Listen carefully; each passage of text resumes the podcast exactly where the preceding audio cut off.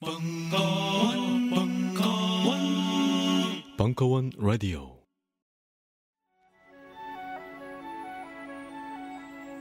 올 한 해도 무대 공포증, 노래 공포증에 시달릴 여러분들 주목하시라. 지난 한 해 100여 명의 거의 가수를 배출해낸 기적의 성악가 바리톤 박경종이 다시 연미복을 꺼낸다. 음치 극복의 장 바리톤 박경종의 거의 가수다 시즌 3 직업 불문, 실력 불문, 노래를 하고 싶으시다면 누구나 환영. 이제 여러분이 가수입니다. 지금 딴지마켓에서 신청하세요.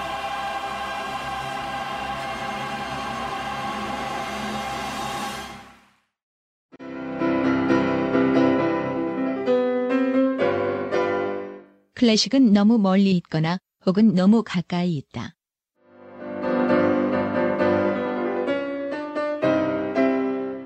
재수 없는 천재주의 예술사관이 아닌 시대 속 존재로서의 클래식 음악사. 지휘자 겸 피아노 박사의 실연과 함께하는 퍼포먼스형 강좌. 시대 정신과 음악 양식 모두를 아우르는 입체적 이해.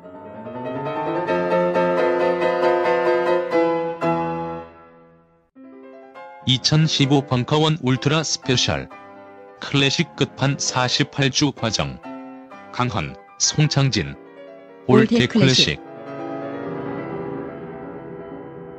자세한 사항은 벙커원 홈페이지를 참조하세요. 요즘 나는 책 추천을 하지 않는다. 그래도 이 책은 추천하지 않을 수 없다. 나는 딴지일보 읽은 척 매뉴얼의 애독자였으니까. 이웃시민 고전은 직접 반려들어 읽는 게 가장 좋다.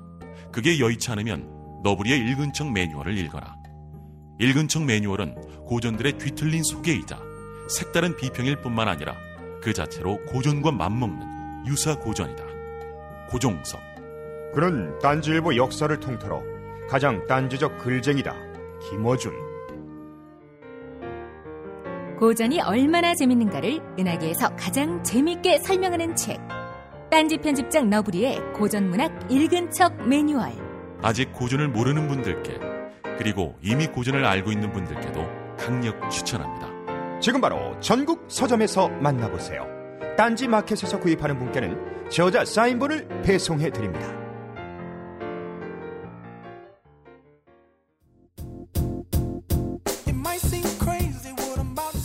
고혜경의 나의 꿈 사용법 북 콘서트 매일 밤 꿈이 건네는 메시지 일부 11월 27일 강연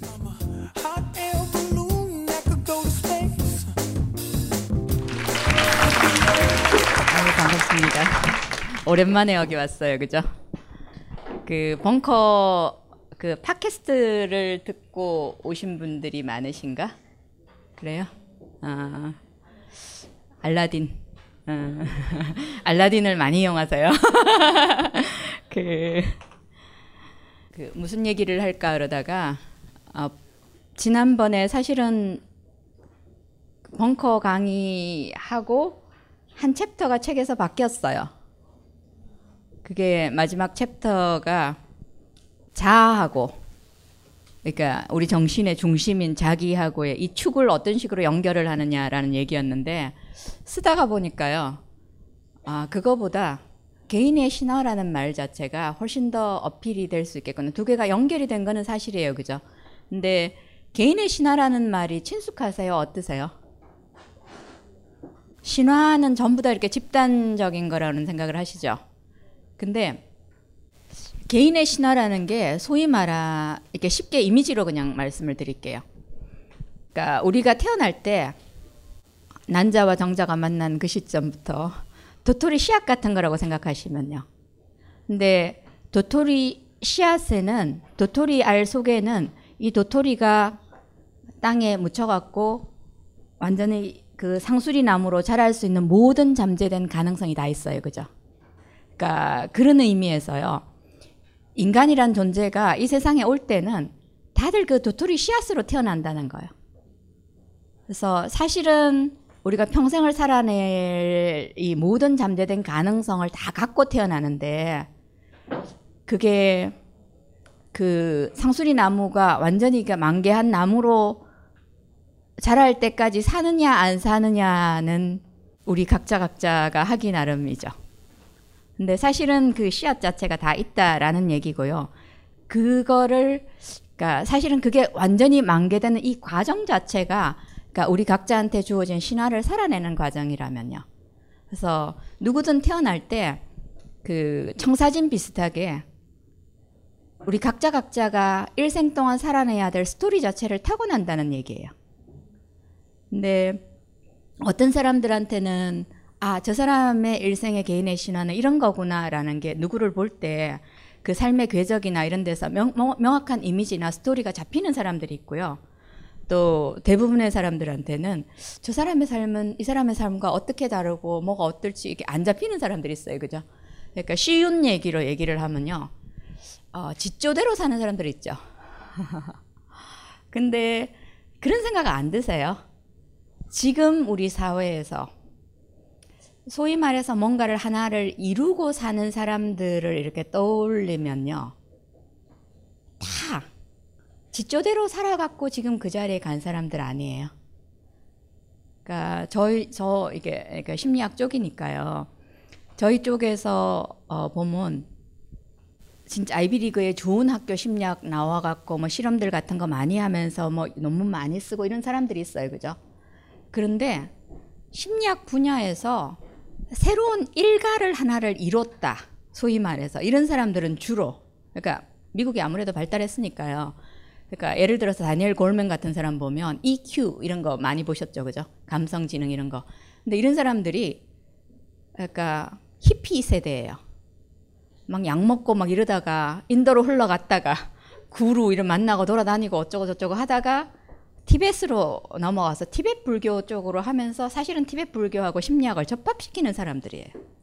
그런데 완전히 새로운 분야를 하나를 구축하는 거고요. 전 세계 사람들이 그 EQ라는 말 자체가 요즘은 거의 친숙해질 정도로 뭐를 하는 거죠. 근데 정말로 큰 족적을 남긴다 그럽니까? 아니면 이게 뚜렷한, 그러니까 이 사람은 이거야 라고 할 수 있는 사람들을 보면 전부 다 자기 스토리를 산 사람들이지 굉장히 모범적으로 산 사람들은 아니에요. 그죠? 어, 그들이 하는 역할은 분명히 사회에 있지만 참 성실하고 진지하게 공부 잘하고 좋은 일 하고 뭐저쩌 했던 사람들이 분명히 있지만 그들의 역할이 분명히 있습니다. 그런데 그 그보다 더 진짜 뭔가를 세상을 바꿀 수 있는 뭐, 뭐 하나를 더 만들어내는 사람들 보면 달라요. 그죠?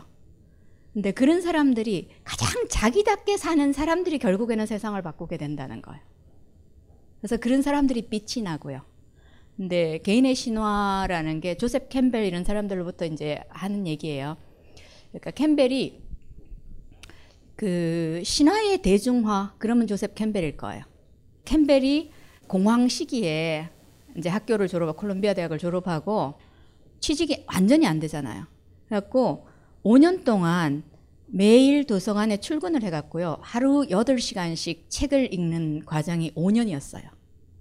그 5년을 마치고 났더니 이제 사라 로렌스에서 가르쳐 달라 뭐 이래갖고 이제 어, 시작을 하는데 어떻게 보면 평생이요. 그 방대한 그 5년 동안 읽었던 그 독서량 그걸로 어, 살아 아, 그거를 울고 먹고 산 정도 그냥 울고 먹었다는 말은 거짓말이고 정말로 어마어마한 그러니까 방대한 그 독서량과 그러니까 스토리텔링과 풍요로운 어떤 삶을 살았던 사람 중에 한 사람인데 이 사람이 강의를 한 25년 정도 하고 나갔고 우리가 살아가는 살아내고 있는 신화들은 뭔가에 대한 책을 이제 지금까지 강연한 것들을 다 모아갖고 집 이렇게 하려고 이제 보니까 한 25년 강의한 거를 이렇게 쫙 훑어봤더니요. 처음부터 끝까지 사실은 한 가지 주제만 계속 얘기했더래요. 자기는 25년 동안 굉장히 성작하고, 그러니까 성숙하고 이래갖고 날로 날로 발전하는 사람이라고 생각하고 있었는데 봤더니 어, 내가 일관되게 했던 소리는 딱 하나밖에 없구나. 그거가 보였던 거예요. 그게 뭔 것 같으세요? 조셉 캠벨의 유명한 그 Follow Your Bliss. 너 자신의 그 지복이란 말을 우리말로 조금 더 좋게 표현할 수 있는 뭔가가 없을까? 그죠? 블리스란 말을 들으면 무슨 말인지 조금 감이 오시죠? 어, 내 안에 있는, 그러니까 절대로 거슬릴 수 없는, 이거가 아니면 내 삶이 아무 의미가 없는 어떤 표현할 수 없는 마력처럼 이끌려서 가는 삶이에요. 그죠? 늘, 그러니까 조금 톤 다운해서 얘기를 하자면 우리 가슴에, 그러니까 내 가슴이 시키는 대로 따르는 삶이에요. 그죠? 캠벨이 일관되게 했던 얘기, 그런 거를 보면서, 아, 사실은 일생 우리는 어떤 신화 하나를 살아내는구나. 이게 내 개인의 신화구나. 이제 이런 얘기예요. 신화가, 이렇게 스토리가 조금 이렇게 막연하게 에, 들리시면요. 혹시 누구 그럴 때, 나한테 그냥 이렇게 뚜렷한 족적을 남긴 누구 아니면 나한테 굉장히 매력 있는 어떤 누구를 떠올릴 때 이 사람의 삶 자체를 규정할 수 있는 하나의 그 이미지라 그러면 그런 게 떠오르세요? 여러분들한테 지금 가장 어필이 되는 사람은 누구예요? 난지 총수? 정말 그 아저씨 섹시한가? 잘 모르겠어요, 그죠? 아까 저한테는 근데 아, 그 지난번에 강의하고 나서 섹시한 엽서는 왔어요. 고맙다고 엽서를 하나 보냈는데 졸라 thank you 총수 이렇게 갖고 왔어. 아직 한 번도 만나본 적은 없는데요. 하여튼 예, 그 집, 그, 그, 그 영역이죠, 이 집이. 그죠? 그러니까 그 사람 딱 이럴 때 떠오르는 어떤 그런 이미지 같은 게 잡히는 게 있죠. 근데 조금 그렇게 산 사람 중에 한 사람이죠. 이렇게 시키는 길과 말 잘 듣고 뭐 이런 거하고 딱 반대쪽 길을 너무나 미운 오리 새끼를 열심히 하고 산 사람 중에 한 사람이에요. 그죠? 그러면서 요만큼을 이루는 거잖아요. 그죠? 근데 제가 아까 저한테 떠오르는 아 그런 이미지 그런 사람 그런 신화 아 이, 이거를 이게 조금 그려보려고 그 제가 처음 이제 유학을 갈때 어, 사실은 창조영성대학원이라는 데를 갔었는데 그거를 설립하신 분이 매튜 팍스 신부님이셨어요. 근데 혹시 신학적으로 관심이 있는 분들은 강력하게 추천합니다. 그러니까 원복이라는 책인데 어, 원죄 이전에 원복이 있었다는 얘기고요.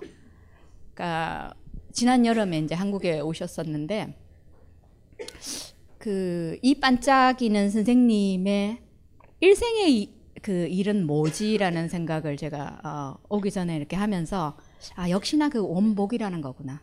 그러면서 이분이 이렇게 가장 어, 실제 그렇게 토마스 아퀴나스하고 음, 마이스터 에크하르트가 자기 애인이라고 부르는 사람이에요. 중세 그 신비가들의 어, 그리고 뭐 현대 과학에서 우주론 뭐 이런 거를 완전 진짜 이렇게 근데 이분이 수업 시간에 늘 하시던 제일 강조되는 말이 그러니까 영어에서 오 그죠? Wonder 이렇게 경이로움 뭐 신비감 이렇게 막 진짜 들뜸 뭐 이런 소리 있잖아요. 그죠?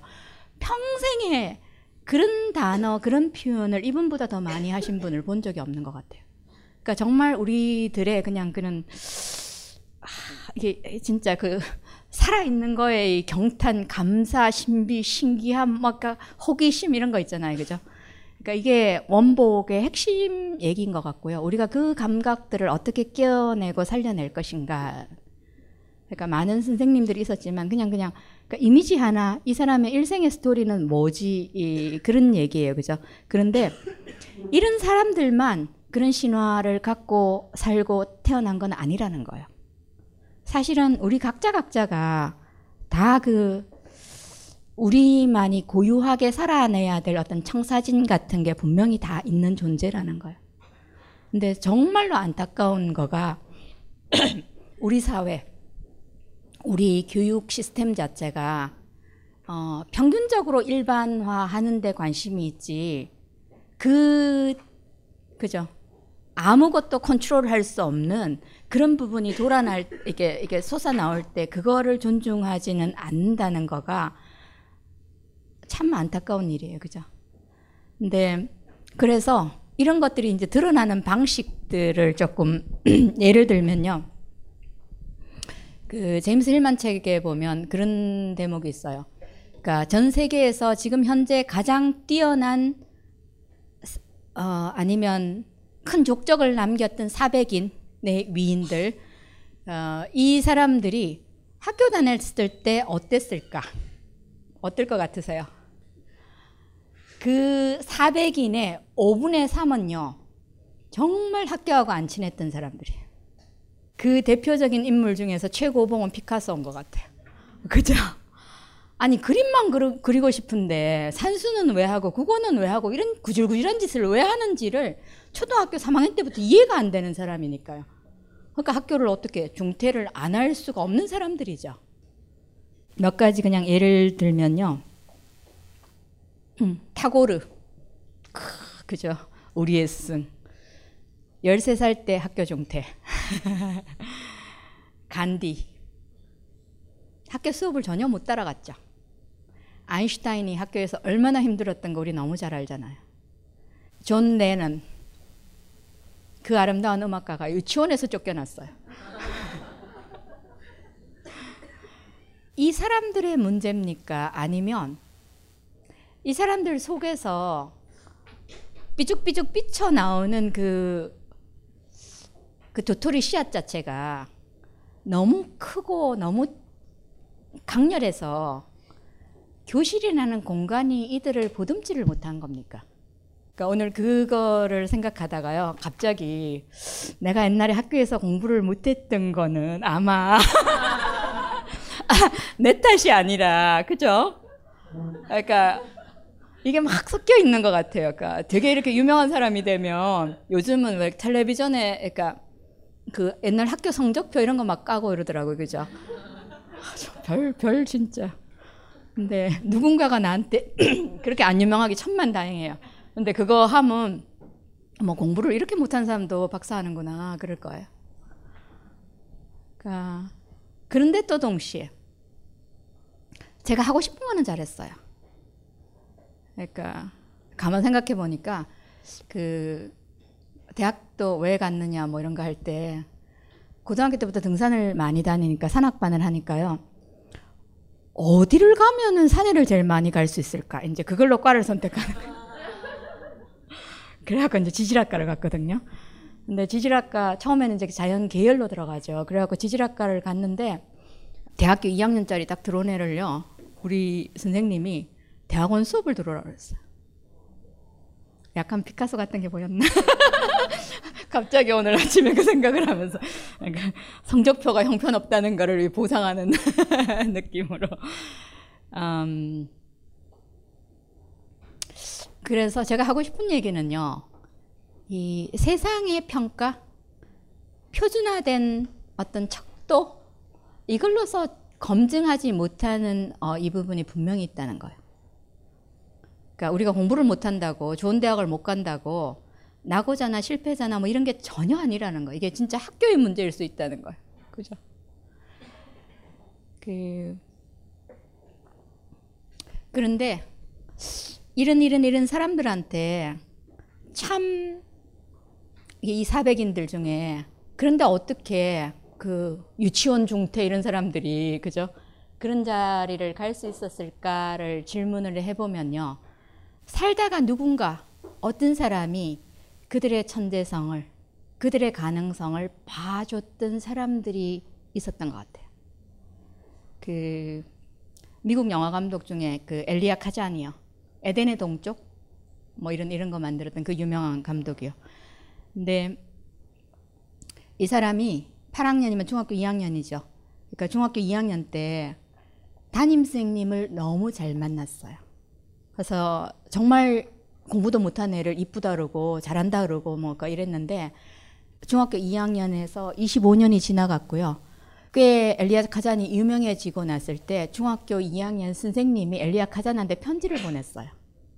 그러면서 하시는 얘기가 어느 날 네가 내 책상 옆 창가에 서 있었는데 창 쪽에서 이렇게 햇살이 들어오는데 내가 네 얼굴 그 모습을 이렇게 보면서 너무나 무한한 가능성의 빛 같은 거를 네 안에서 봤어라고. 선생님 멋지지 않아요? 언어가 인간의 가장 중요한 특징인 만큼 언어가 우리 삶이나 세계와 어떤 관계를 맺고 있는지 아는 것은 우리의 지적 의무다. 언어로 세상을 관찰하는 도저한 탐험. 언어학자 고종석의 마지막 언어학 강좌. 말하는 인간. 3월 매주 목요일 저녁 자세한 사항은 벙커원 홈페이지를 참고하세요. 안녕하세요. 딴지마켓 조립 PC 전문 업체 컴스테이션의 이경식입니다. 혹시 알고 계십니까? 용산 선인상가에 빛나는 1층 130호. 제 머리 때문에 빛나는 건 아니고요. 저희 컴스테이션이 여러분들을 기다리고 있는 곳입니다. 2014년 가을 저희 컴스테이션은 전국의 컴퓨터 호객님들을 탈출시켜 주기로 결심했습니다. 더 이상 용산에서 어리버리하게 돌아다니지 않아도 될 우리 딴지스를 위해 신뢰와 정직함으로 컴스테이션이 선인상가 1층 130호에서 여러분들을 기다리고 있겠습니다. 친절함이 무엇인지 경험해보고 싶으신 분들은 주저하지 마시고 놀러오세요. 마음을 담아 설명드리겠습니다. 전국의 딴지스들이 엄지손가락을 치켜 세울 때까지 최선을 다하겠습니다. 지금 당장 궁금하시거나 나오시기 부끄러우신 분들을 위해 휴대전화도 개방해 놓겠습니다. 011-892-5568번 전화 주십시오. 고맙습니다. 컴스테이션은 조용한 형제들과 함께합니다.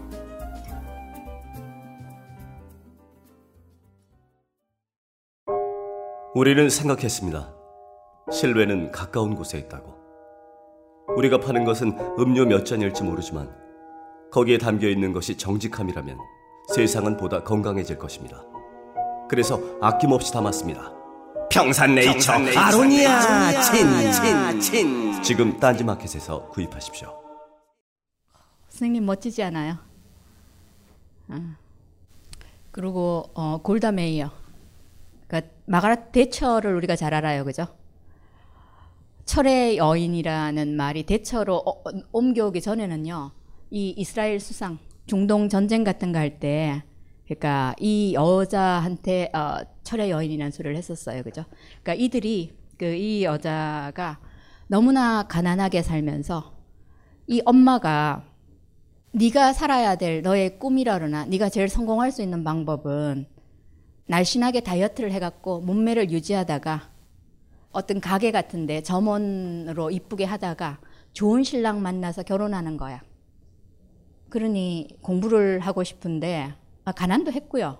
공부를 시키겠습니까? 그러니까 중학교 때 집을 나와요. 나와갖고 그 폐결핵이 걸린 상태에서 집을 나와갖고 그 언니가 아홉 살 차이였대요. 그래서 언니한테 편지를 썼는데 언니가 당장 오라고. 그러니까 학교를 그만두면 안 된다고. 네가 얼마나 엄청난 일을 할 수 있는 아이인지 아니라고 언니가요. 그죠? 가족 중에 이런 사람이 있었다는 건 정말로 너무나 행운이에요. 그죠? 어저께 제가 어, 죽음 가까이에서 우리가 꾸는 임종 꿈에 대해서 강의를 하러 갔었는데요. 거기서 들은 얘기예요. 그 초대한 분의 자식 얘기였는데 중학교 들어오자마자 아들이 출가를 한다고요. 출가를 했어요. 중학생 아들이. 근데 부모를 불러놓고요. 그러니까 내가 지금 하고자 하는 것과 이런 것들을 엄마 아빠는 감당할 수가 없다고 얘기를 하면서 근데 그 이 아이를 출가시키려고 수많은 절을 갔었는데 큰 스님들이 다 자기는 감당하지 못한다 그래갖고 어떻게 어떻게 갔어요. 근데 그 이 어, 엄마 얘기를 들었는데 꿈인지 뭐 환신지 뭔지는 잘 모르겠어요. 노스님이 나타나갖고요. 네 자궁을 좀 빌리자 그러시대. 만일에 우리가 환생이라면요. 만일에 뭐 그런 비슷비슷한 얘기라면요. 그러니까 이런 아이를 누가 말리겠습니까? 그죠? 우리 안에 있는 그 씨앗의 진짜 그 가능성이나 잠재력이라는 거는 그러니까 부모나 사회나 문화나 뭐 이런 쪽에서 측량할 수 있는 것보다는 훨씬 어마어마하게 크다는 거예요. 근데 혹시 여기 아이 키워보신 분들 계시지 않아요? 아이 안 키워보셨어요? 딴지 아저씨한테 놀러 오는 사람들은 아이 안 키웁니까? 그러니까 저는 참 그러니까 아들을 낳아서 키울 수 있는 어, 행운이 있었던 사람 중에 한 사람인데 저는 그 시점을 분명하게 기억해요. 가끔씩 가끔씩 그러니까 한 살, 두 살 이럴 때 있잖아요. 이 아이가 알고 있는 세상은 얼마만큼이고 그러니까 이 그냥 그러니까 내가 감도 잡을 수 없을 만큼 어마어마한 그런 느낌 있잖아요. 그죠? 저는 그 느낌이 지금도 생생하게 기억이 돼요. 그래서 웬만하면 우리 아들 봐줘요. 그 랭보 아시죠? 랭보가 10대 때 다행스럽게도 이 사람은 선생님을 나이와 뭐와 상관없이요 소울메이트를 만났어요. 그래서 랭보의 가치나 이런 거를 이렇게 봐주고 이렇게 그 시를 늘 교류를 하던 사람인데 학교에서부터 집에까지 가는 길에 랭보는 다른 세상이 펼쳐지죠. 이게 그냥 이 길을 떠나서 이모 통일을 그런 게 아니라 고대 로마의 그죠 광장이 펼쳐지고 늘 시인의 눈으로 볼 수 있는 세상 자체가 늘 펼쳐지는 거예요.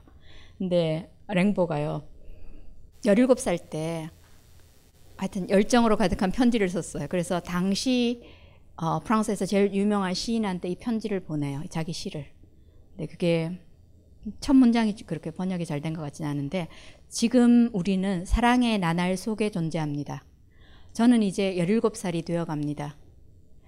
내 안에 뭔가가 있는데 그게 무엇인지 모릅니다. 솟아오르고 싶어 하는 그 무엇을 모르겠습니다. 그죠? 이렇게 보냈는데 어떤 답이 왔을 것 같으세요? 영원히 답은 없었습니다. 아마 그냥 그 많은 서류 속에 들어갔거나 쓰레기통에 들어갔거나 안 읽었거나 그 중에 하나일 것 같아요. 그죠? 그러니까 아프지 않아요? 근데 또 동시에 정말 이 그러니까 진짜 뭔지 모르지만 이 열일곱 나한테 뭔가가 막 비상하려고 그러고 솟아나오려고 용솟음 치려고 그러고 뭔가가 이 뜨거운 게 있습니다. 라는 이런 순간 아니면 표현 어떤 시점에서 그러니까 우리가 그런 거를 할 때 우리들한테 돌아온 반응들이 어떤 거였을까? 지금 아마 우리가 이 자리에 내가 아주 특별한 존재라는 믿음 자체를 내 스스로 갖고 있는 사람들은 다 어떤 식으로는 랭보 같은 어떤 상처들을 받았을 것 같아요. 그죠?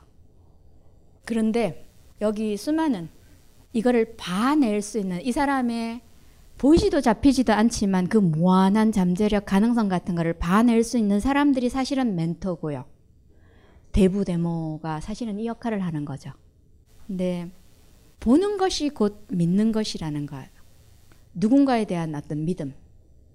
그런 눈길로 누군가를 본다는 거는 그 눈길 자체가 사실은 축복이고요. 이 눈길 자체가 어떤 변화를 일으키는 연금술 작용을 하는 촉매 역할을 한다는 거예요. 그렇지 않으세요? 그 사람 안에 있는 그 도토리 씨앗이든, 그러니까 운명이든, 다이몬이든, 아니면 수호 천사라고 표현하든, 이게 막, 그죠? 제대로 이렇게 싹을 피우고 어, 하는데 제일 중요한 거는 누군가의 이런 눈길인 것 같아. 그런데 이들과 우리의 차이는 뭘까? 그죠? 조셉 캠벨이 굉장히 아, 단순 명쾌하게 표현을 해요. 그 기본적으로 만달라가 무슨 도형인지 아시죠? 그러니까 기본적으로 가장 단순한 만달라는 원이에요. 원 안에 사각이 있고 거기에 이제 사방위가 있고 주요한 어떤 상징들이 들어 있어서 어디서 시작을 하든 어디를 보든 언제나 가운데 핵심 제일 중심으로 그러니까 인도하는 도형이에요. 그죠? 그러니까 원래 우리들한테 어쩌면 주어진 도형이라는 거는 이런 만달란데 그 씨앗이 그리고 이게 어, 잠재된 그 씨앗이 활짝 만개할 수 있는 가능성은 이건데 대부분 현대인들이 사는 만달라 도형은요 미궁 같은 거래요. 그 미궁 그리스에서 미궁 라, 이브린트라는 거 아시죠? 거기는 들어가면 누구나 다 길을 잃는 곳이에요.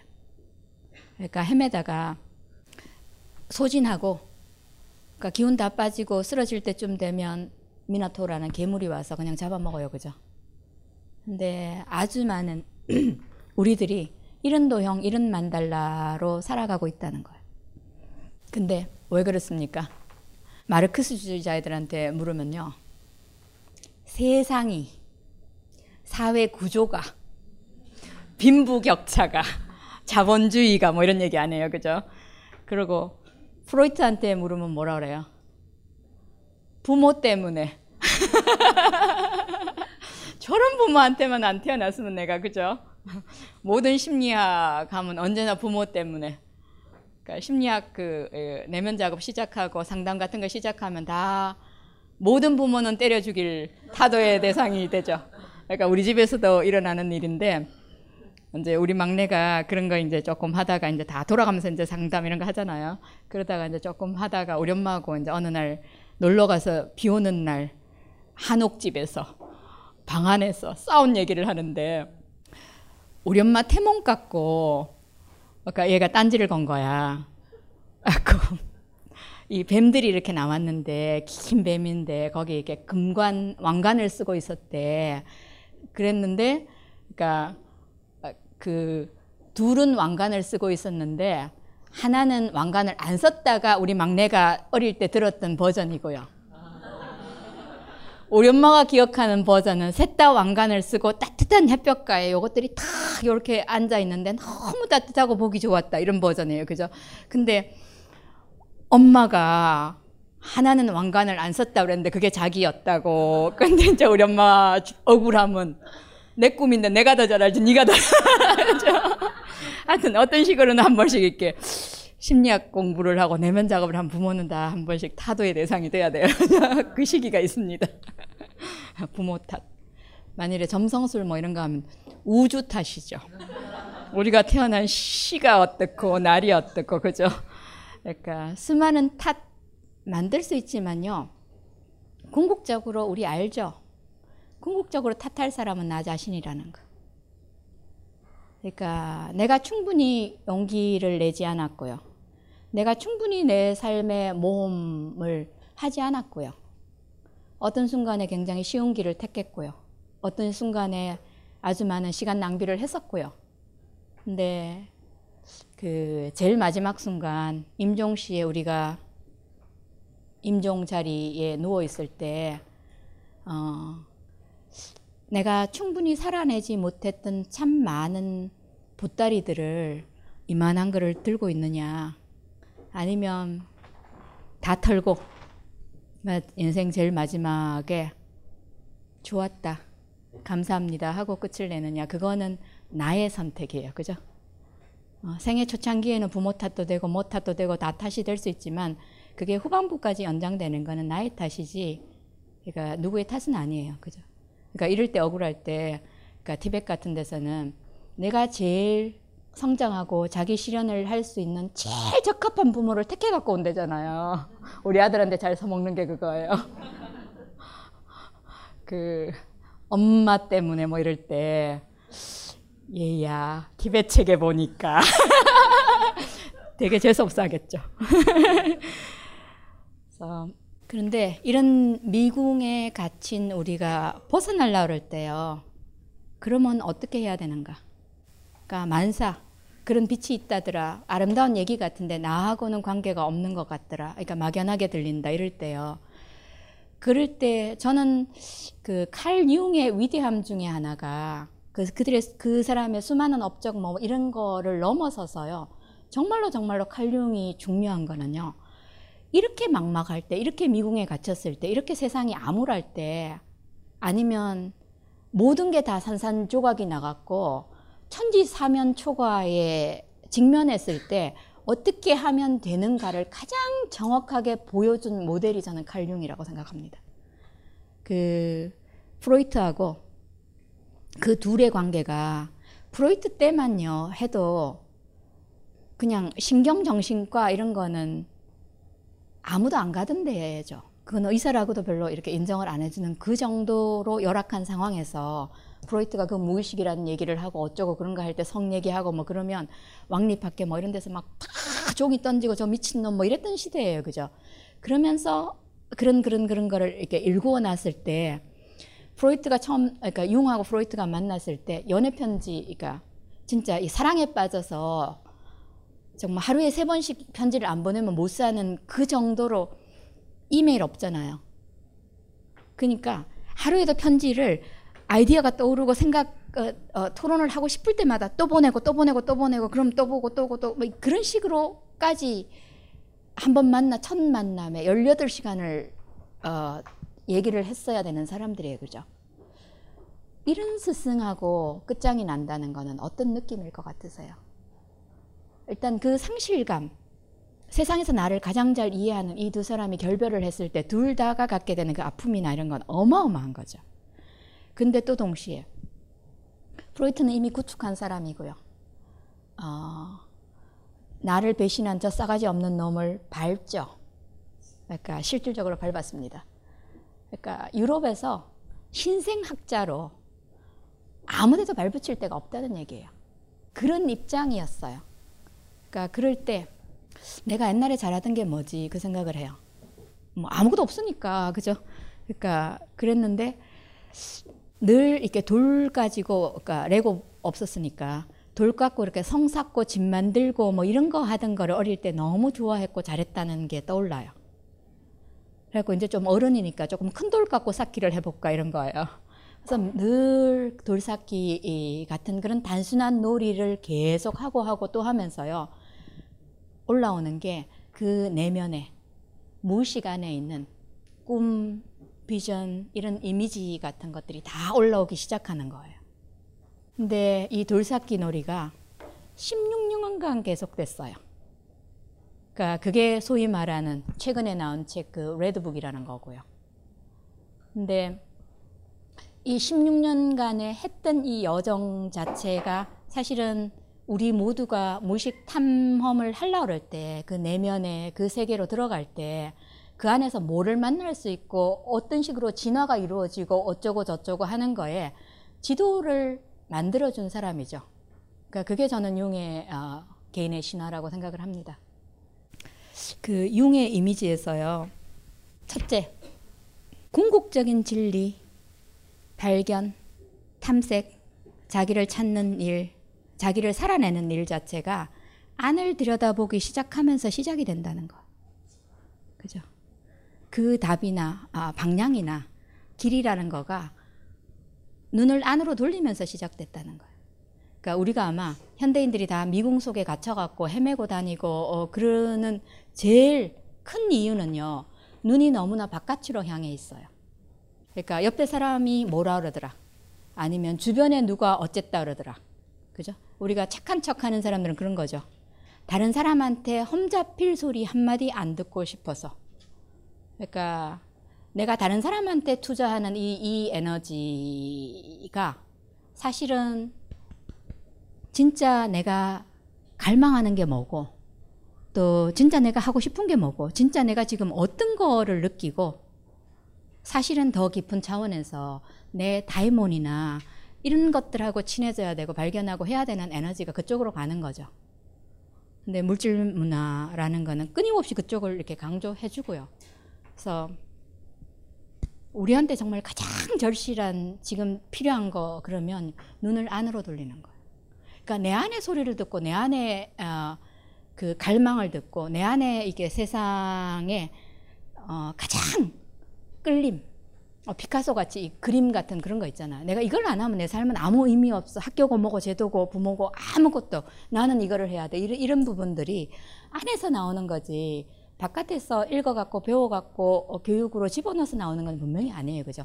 전혀 다른 세계예요. 그래서 눈을 안으로 돌리는 것하고요. 그리고 멈추, 멈추고 서서요. 그러니까 현대인이란 뭐를 못해서 죽은 귀신들이 다 모인 집합체 같아요. 그죠? 하는 데는 귀재들인데 시간이 있고 여유가 있고 그러면 뭐 합니까? 텔레비전을 켜거나 스마트폰. 근데 정말 이런 작업에 있어서는 이게 정말 너무나 방해되는 것들이죠. 사실은 스마트폰, 핸드폰 뭐 어쩌고 이것들이 연결을 해야 될 자리가 저쪽 저쪽 아니고요. 이쪽 안에 있는 내 영혼하고 연결해야 될 거를 자꾸 딴, 딴짓만 하는 거죠. 그죠? 그러면 우리는 점차 점차 이 미궁 속에서 더 깊이 빠져 들어가는 수밖에 없어요. 구체적으로 그러면 지금 우리가 이런 상태인데, 그러니까 나를 찾으려 그럴 때 그 좀 해결책이라 합니까?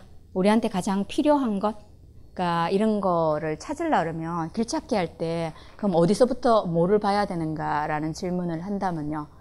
저는 어 나한테 가장 큰 상처가 있는 자리가 어딘가라는 질문을 해보라 그러고 싶어요. 그러니까 상처는요, 우리를 괴롭힐라 그러는 게 아니라 사실은 내 영혼 자체가 발견되어지고 돌밭 이렇게 이렇게 들어지기를 바라고 어떤 식으로든요 계속 삐뽀 삐뽀 신음소리를 내는 거죠. 그렇다면요.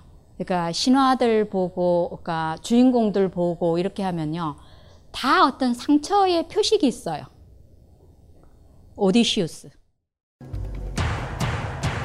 벙커원 파이트 클럽 시즌 4 한국 최초 프라이드 선수 최무배와 함께하는 벙커원 파이트 클럽. 맨몸 운동에서부터 눈빛 개조 호신술, 격투기까지 지금 바로 벙커원 홈페이지에서 확인해 보세요.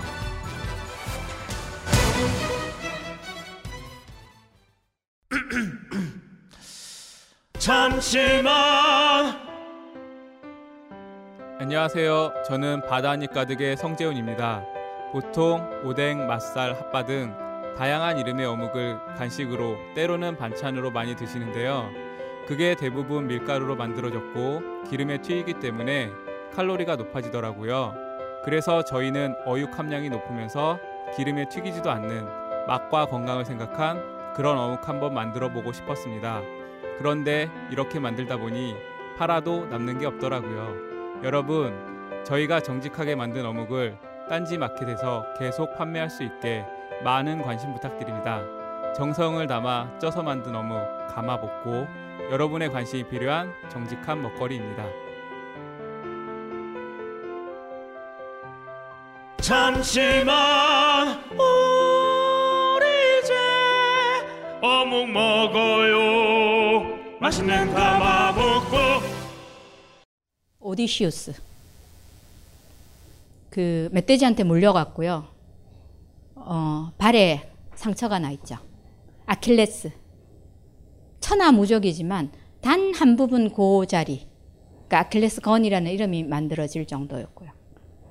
하여튼 이렇게 내가 소설을 쓰거나 영화를 만들거나 어떤 식으로든 신체의 상처나 어떤 표식에 대한 얘기를 하죠. 근데 이게 신체뿐만 아니라 내 마음 안에 있는 것은 뭐든지 간에요. 나한테 가장 나, 일생 나한테 가장 깊은 상처 어 그게 뭐지? 라는 질문을 하기 시작하면요. 그러니까 우리의 소명이라 그러나 나 자신의 어떤 발견이라 그러나 제일 쉽게는 아니고요. 제일 용이하게 만날 수 있는 방법 중에 하나가 내 상처의 문제인 것 같아요. 동의하세요? 와. 그러니까 결국은요. 내 상처를 극복하기 위해서 어, 이 끝없이 끝없이 어, 어떤 신음소리가 나는 어떤 부분 자체를 다루기 위해서 우리가 뭔가를 하잖아요. 저희 같은 경우에 심리학. 심리학과를 들어오는 사람들은 다 자기 상처 때문에 그거 치료하고 어떻게 하려고 그 길을 좀 하다 보니까 뭐 재미도 있고 탐색도 해보고 싶고 아니면 나를 더 잘 치료하고 싶어서 들어오는 사람들이 대부분이잖아요. 그죠? 그러니까 그런 식으로 어떻게든 그내 상처가 있는 자리가 그러니까 다르게 얘기하면요. 내 상처는 내 정체성하고 절대적으로 연결되어 있습니다. 내가 누구인가를 표식을 알라 그럴 때요. 어, 제일 먼저 찾아볼 자리가 그 어, 자리 중에 하나고요. 그 다음에요. 오늘 음, 그 오전에 꿈 작업하는데 누가 그 얘기를 하더라고요. 그러니까 최근에 생애사 자기 삶의 이야기, 그러니까 자서전, 자서전은 좀 더 거창하게 얘기하는 거고요. 그러니까 평생의 어떤 나의 스토리를 쓰는 숙제를 했었대요. 그러니까 그걸로 뭐 그림책도 만들고 어쩌고 저쩌고 그러는데 혹시 자기 삶의 이야기를 쭉 한번 써보신 적이 있으세요? 어. 너무나 강력하죠. 그런데 이 스토리는요, 쓸 때마다 버전이 달라져요. 근데 쓰고 쓰고 이렇게 또 쓰고 뭐 이렇게 주기적으로 또 써야 되고요. 근데 거기를 보다 보면요, 어, 줄거리라 그러죠. 계속 이렇게 꿰고 있는 줄기가 나와요. 나옵니까? 네. 흐름이 보여요. 그래서 내가 누구인가, 아, 그러니까 일생 내가 갈망하고 일생 추구하고 나아가는 방향이 뭔가를 음, 쪼각쪼각쪼각 떨어져 있는 거를요 한 번씩 이렇게 꿰갖고 약간 이렇게 객관적인 시야로 이렇게 볼 수 있는 굉장히 좋은 방법 중에 하나가 그거예요. 그리고 그러니까 쇼펜하우가 그 얘기를 하면서 그렇게 얘기를 해요. 개개인들의 운명에 보면요. 거기에 드러나는 의도, 의지 같은 게 있다라고 얘기를 해요. 돌아보면 너무나 우연처럼 보이는 어떤 사건들이 다 이렇게 이어져서 하나의 어떤 스토리, 소설 같은 거를 만들고 있다라고 얘기를 해요. 근데 이 줄거리를 누가 만드는 것 같으세요? 그러니까 캠벨처럼 그러니까 왜 우리는 사실은 계속 같은 스토리를 얘기하고 있었구나라는 게 그런 얘기예요. 그 매튜 박스가 그런 얘기를 언제 수업 시간에 한 적이 있었어요. 30권이 넘는 책을 쓰신 분이에요. 그죠? 인간이 그것도 가능한가 봐요. 근데 어, 겹치기 말고요. 다 독특한 책을 30권을 33권인가 30권을 쓰신 분인데 자기가 예전에 썼던 진짜 박사 논문을 봤는데요. 지금 76세, 77세거든요. 근데 박사 논문을 본 적이 있는데요. 너무너무 잘 썼더래요. 그리고 일생 했던 모든 책과 모든 스토리들이 사실은 그, 거기 안에 다 들어있더래요. 거듭거듭 이 되풀이 되는 스토리예요. 그죠? 그러니까 한 30권 쓰면 그렇게 되려나?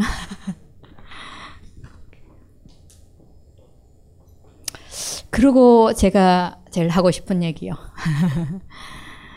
아, 꿈을 열심히 보시면요. 아까 눈을 내면으로 향하고 내면의 소리를 듣고 이럴 때 그러니까 이미지들이 올라온다 그랬어요. 그죠? 그 중에 하나가 이게 꿈 세계가 굉장히 활성화되죠. 근데 꿈은 굉장히 안전한 방법이에요. 그리고 에너지도 안 들어요. 공짜예요. 잠만 자면 저절로 이렇게 끊임없이 이렇게 말을 걸어오는데, 그러니까 누가 저한테 좀 이렇게 가르쳐 주실래요? 이 무한한, 제일 중요한, 너무 재미있는, 나를 아는데 가장 도움이 되는 이 꿈이라는 세상하고 왜 안 친해지세요? 저는 정말 불가사인 것 같아요, 이거는. 그죠? 그러니까 너무 쉽게 주어져서 그런 것 같아요. 누가 누가 그 얘기를 하더라고요.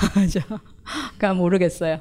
근데 꿈을 보시면요, 약간 이 꿈에서 제가 가끔씩 음, 꿈들을 이렇게 다루다가 약간 이 피카소의 그림 같은 이런 것들이 등장하는 시점들이 보여요. 근데 굉장히 이상하게 피카소처럼 행동해요. 그럴 때. 그러니까 예를 하나 드리면요. 어, 떤 분이 50대 중반 어, 여자분이셨는데 꿈에 그러니까 친구 집인가 뭐 어디를 방문을 했는데 앞에 거실 식탁이 이렇게 있어요. 그러니까 식탁 위에 색연필 뭐 이런 것들이 몇 개가 올려져 있고 뭐 친구들이 이제 막 모여들고 뭐 어쩌고 그러려고 그러는데 거기 빨간 색연필이 있는데요. 훔쳐갔고요. 누가 볼까봐 확 그렇게 하는 거 있잖아요. 그죠? 근데 주인이 친구면 뭐 다이아몬드도 아니고요. 색연필 근데 그런 방식으로 아 이거는 정말 아무도 건드리면 안 돼. 나만 해. 꼭 내 여야만 하고 내 거야. 이런 거 있잖아요. 그러니까 그런 톤들이 이렇게 표현이 돼요. 그래서 그분한테 제가 열어봤어요. 그러니까 물어봤어요. 그러니까 색연필, 빨간 색연필, 그죠? 어떤 열정 이런 거하고 분명히 관계가 될 거예요. 근데 색연 연필이 나한테 어떤 거냐고 여쭤봤더니요. 사실은 어려, 어린 시절 꿈이요. 글 쓰는 거였대요. 근데 50이 넘든 60이 되든 어쨌거나, 그러니까 절대로 감출 수 없는 나의 이 가장 기본적인 인간의 본능적인 욕구, 그죠? 그러니까 진짜 본능은 뭐 성, 뭐 이런, 이런 거 저는 아니라고 생각해요. 그죠? 왜 이렇게 좋아하실까? 아니 성 중요하죠. 근데 약간 이게 second side 본능 좀 되는 것 같아요. 저, 저는 정말 내가 누구인가라는 이보다 성이 더 중요할 것 같으세요? 저는 우리 학생한테 깊이 배운 바가 있습니다. 한 10년 전에. 그 복학생, 아, 복학생도 아니죠. 그냥 이렇게 직장 생활 같은 거 많이 하다가 이제 늦게 들어온 학생이었는데 그 친구가 그래요. 어, 선생님, 프로이트 틀렸어요. 왜? 저는 이런 사람 너무 좋아요. 그러니까 왜? 그랬더니 아, 그 데모 해 갖고 예전에 그러니까 수배자였대요. 그래갖고 산속으로 뭐 이렇게 어, 도망 다니면서 진짜 오만 거를 다 먹어야 되는 그런 생활들을 했었는데 선생님 배고픈 욕구보다 성욕이 더 크다고 생각하세요? 딱 이러는 거예요. 그쵸? 보니까 대감 말이 다 맞는 건 아니에요. 어떤 말씀이 있어요. 근데 프로이드의 어떤 성이라는 부분을 어떤 식으로 이해하느냐, 그냥 리비도, 생명의 에너지라는 차원에서 본다면 이것도 다 포함되는 얘기고요. 근데 단순한 어떤 성, 이렇게 좁게 본다면 그거는 틀린 얘기예요. 근데 정말 그, 나란 누구인가라는 자기 실현의 욕구, 참나의 발견의 욕구, 저는 이거보다 인간한테 강렬한 부분은 저는 없는 것 같아요. 그 섹스는 참을 수 있지만 그죠? 내가 누군지 모르고 사는 거는 저로서는 참을 수 없는 얘기예요. 그죠? 인생에 그게 뭐, 뭘것 같습니까? 나중에 진짜 마지막 순간에. 근데 그런 식으로든 이렇게 꿈을 보면요. 정말로 이 다이몬이라고 얘기하는 그 어떤 영혼이 그 움직이는 어떤 스파크 같은 게 있을 때는 정말 그런 격렬한 반응 같은 게 보여요. 그러고요.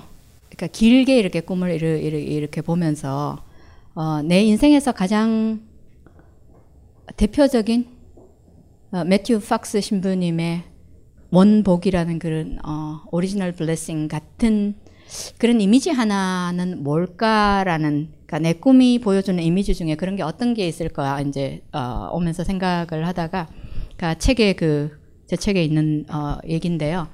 그 신화 공부를 시작할 때 딱 박사과정 탁 들어가서 꾼 꿈이에요. 바닷가 옆에 수영장이 있는데요. 그 수영장, 그러니까 바다를 한쪽을 이렇게 막아서 쓰는 수영장 있잖아요. 그죠? 거기서, 어, 고래가요. 수영장에서 팍 뛰어 올라가고 넘어가서 바다를 쫙 항해를 하는 거예요. 멋지지 않아요? 그죠? 꿈보다 이런 섹시한 세상이 있는데 왜 제가 아마 동물을 보면서 제일 충격을 받고 감탄을 하고 어머 그, 그 힘과 뭐 경이로움 이런 게 저한테는 돌고래였던 것 같아요. 그러니까 제가 공부했던 그 어, 동네에 바로 집이 이제 바닷가에 있었으니까 거기 돌고래들이 왔다 갔다 해요.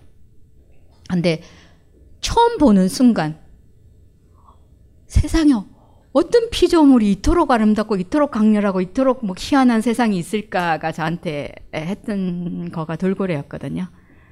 근데 그런 그런 놀라움, 그런 힘참, 그죠? 그런 아름다움 이, 이 이런 세상이었던 것 같고요. 그게 어, 이 바다로 쫙 그러니까 헤엄쳐 가면서 그 느낌이 음, 그러니까 꿈 해석을 조금 하자면 바다 자체를 그 어, 보통 무의식의 비유를 많이 해요, 그죠? 그러니까 신화나 꿈이나가 다 무의식의 언어들이고요. 그 세계의 이슈라면요. 어, 무의식의 어떤 항해 같은 거를 그 제대로 시작하게 된 첫 계기가 아마 저는 그 꿈을 꾸던 시점부터 어, 일어났던 일인 것 같고요. 그러니까 여전히도 지금 하고 있는 일이 그런 얘기인 것 같고 어, 여러분들한테 저도 사실은 유학을 가서 어, 시작하기 전에는 그게 저한테는 전혀 꿈 해몽 그죠 그런 이상으로는 제가 알지 못했던 세계였거든요. 근데 정말 그렇게 아름답고 그렇게 힘있고 너무 재미있고요. 세상에 이보다 재밌는 거는 없는 것 같아요.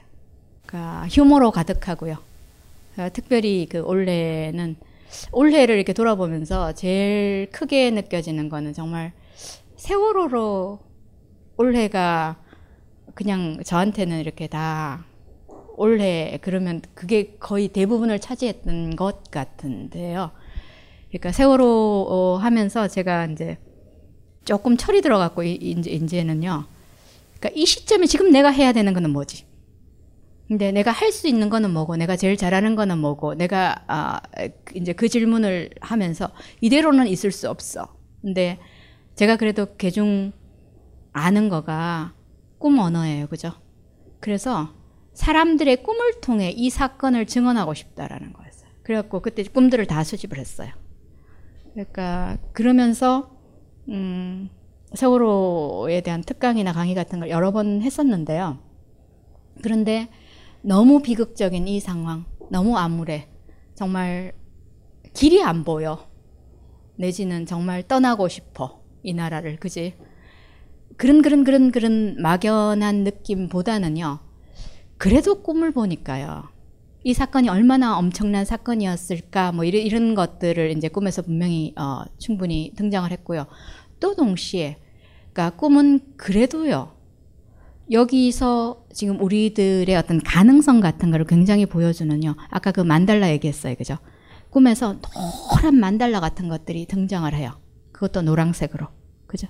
그러니까 그런 거를 보면서 그 그래도 다 같이 침몰하는 게 아니라 또 이렇게 나아갈 어떤 방향이나 어떤 길 같은 조금은 너무나 비극적인 어떤 얘기를 할 때 암울하다, 힘들다, 뭐 이런 식의 얘기를 할 때 사람이 바뀌지는 않아요.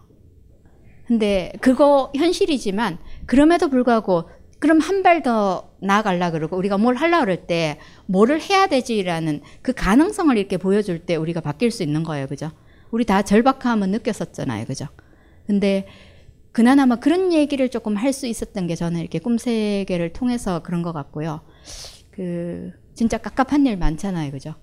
그럼에도 불구하고 휴머를 잃지, 잃지 않고 여전히도 이런 어, 제가 이렇게 팔자가 좋아서 그래도 가능성, 아름다움, 경이로움 뭐 이런 이런 소리를 하는 게 아니라 사람들의 꿈을 통해서 늘 우리들의 깊은 곳에 진짜 스토리는 어떤 걸까를 이렇게 만날 때 늘 만나게 되는 부분이 그 부분이어갖고요. 그래서 어, 그러니까 정말 꿈을 하기에 천만다행이다라는 생각이 들고요. 또 동시에 어, 그러니까 이 좋은 거 왜 안 합니까? 제발 진짜 꿈 친구 좀 합시다. 그러니까 그게 아마 이 책이에요. 그래서 꿈에 관해서 이렇게 한국어로 나온 책이 거의 없어요, 그죠? 꿈 사례 갖고 조금씩 조금씩 얘기하는 뭐 그런 책은 있지만 약간 교재처럼 꿈이 뭐냐라는 거 하고 꿈으로 우리가 탐색할 수 있는 세상이 어떤 거고 어떤 방식으로 진행이 되는가 그런 거를 조금씩 맛배기를 해주는 개론 소개 비슷한 게 이 책이었고요. 어, 하여튼 지금 있는 자리가 요 자리입니다. 그래서 그 이 개인의 신화 어, 랭보 시를 다시 읽으면서 제가 그냥 어, 마감을 할게요. 지금 우리는 사랑의 나날 속에 존재합니다. 그 말을 하기는 조금 그래요, 그죠? 이 격변과 하여튼 오늘 날씨 같은 그 우울함과 암울함과 아 그래도 뭔가를 해보고 싶은 그죠? 하여튼 그런 순간이에요. 각자 자기 나이를 넣고요. 저는 이제 17살이 되어 갑니다. 끝없이 꿈을 꾸는 사람은 영원히 17살인 부분은 분명히 있어요. 그죠? 그러니까 내 안에 뭔가가 있는데 그게 뭔지는 모릅니다. 근데 솟아오르고 싶어 하는 그 무엇을 모르겠습니다. 그러니까 어떻게 하면 이 느낌, 이런, 그죠? 뭔가 이렇게 용수, 용수철 비슷하게 솟아 올라올 것 같은 이 감각들, 이게 터져 나오지 않고는 내가 견딜 수 없는 내 삶이 정말 이 빛바랜 목같이 되는 이, 이, 이거를 다시 만나고 느끼고 이 감각을 회복하는 방법이 어떤 게 있을까, 그죠? 근데 제가 아는 제일 좋은 방법은 역시 꿈입니다. 그러니까 맨날 맨날 그냥 보기만 하시면요. 그러니까 꿈이 이끌어가는 어떤 길이 있고요. 꿈 세계는 정말로 그 제가 제일 가장 잘 표현할 수 있는 방법이 그 돌고래의 꿈인 것 같아요. 그러니까 그런 아름다움과 찬란함과 우리가 가늠할 수 없는 어마어마한 어떤 깊이와 모험으로 가득 찬 세계가 그 세계라는 걸. 하여튼 꿈하고 친해집시다. 고맙습니다. 이 강의는 벙커원 어플에서 동영상으로도 시청하실 수 있습니다. 벙커원 라디오